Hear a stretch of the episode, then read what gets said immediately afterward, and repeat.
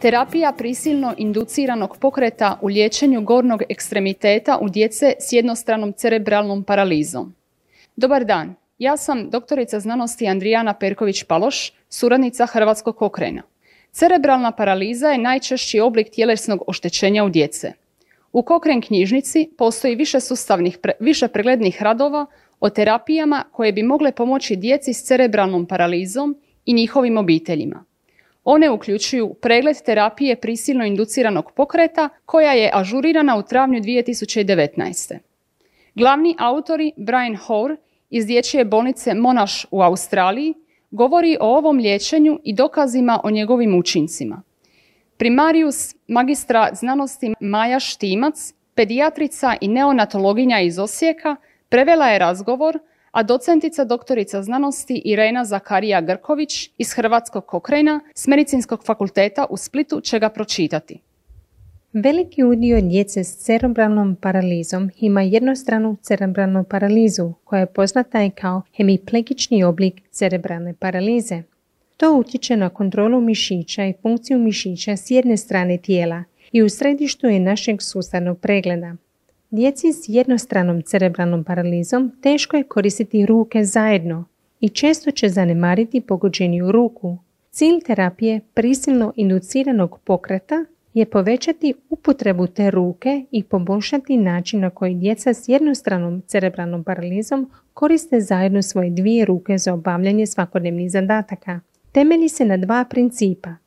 Ograničavanje upotrebe manje pogođene ruke, na primjer korištenjem udlage, rukavice ili pojasa, i intenzivna terapijska vježba pogođenije ruke. U ovom Kokrnovom susanom pregledu autori su proučavali izravne usporedbe terapije prisilno induciranog pokreta i usporedbe s drugim intervencijama koje su analizirali u skupinama ovisno o relativnom doziranju tih drugih intervencija. Među nizom ishoda posebno su bili zainteresirani za procjenu učinka terapije prisilno induciranog pokreta na to kako djeca s jednostranom cerebralnom paralizom koriste svoje dvije ruke zajedno, što podrazumijeva tehnički izraz bimanualna izvedba. Pronađeno je 36 randomiziranih istraživanja iz 19 zemalja, što je terapiju prisilno induciranog pokreta učinilo najistraženijom intervencijom u djece s cerebralnom paralizom. Postojala je golema raznolikost između istraživanja, uključujući široku paletu uređaja, modela i doziranje terapije, mjera ishoda, postavki i usporedbe intervencija.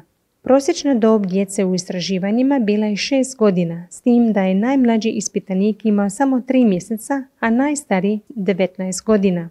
Iako je prosječno trajanje terapije prisilno induciranog pokreta bilo oko 130 sati, postojale su značajne razlike u prosječnom trajanju, u raspenu 20 sati do nešto više od 500 sati, a trajanje dnevnih intervencija također je variralo u rasponu od 30 minuta do 8 sati.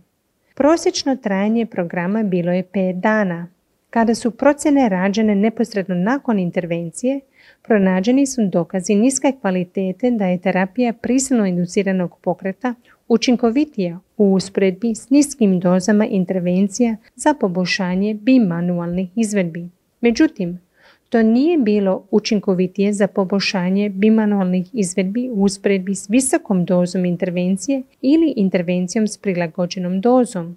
Mali broj djece nije mogao tolerirati terapiju prisilno induciranog pokreta zbog frustracije i neprihvaćanja uređaja za ograničenje, a devetero djece od gotovo 500 u ispitivanjima nije moglo nastaviti terapiju prisilno induciranog pokreta.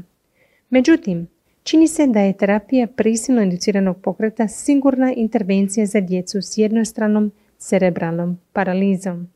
U zaključku se može reći da terapija prisilno induciranog pokreta može djelovati bolje nego druge terapije za gornji ud kad je primijenjena u niskom intenzitetu kako bi se poboljšala djetetova sposobnost da koristi zajedno obje ruke.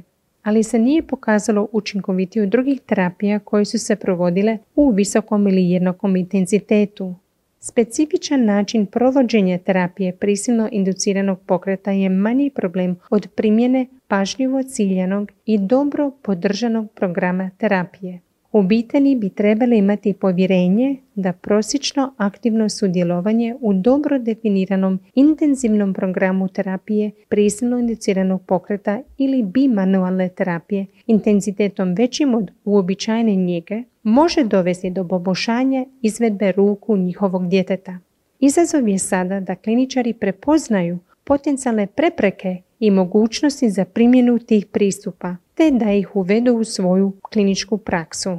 Želite li saznati više o različitim vrstama terapije prisilno induciranog pokreta u Brianovom sustavnom pregledu? Pođite online na stranici cochranelibrary.com i u pretraživanju potražite terapija prisilno induciranog pokreta i cerebralna paraliza.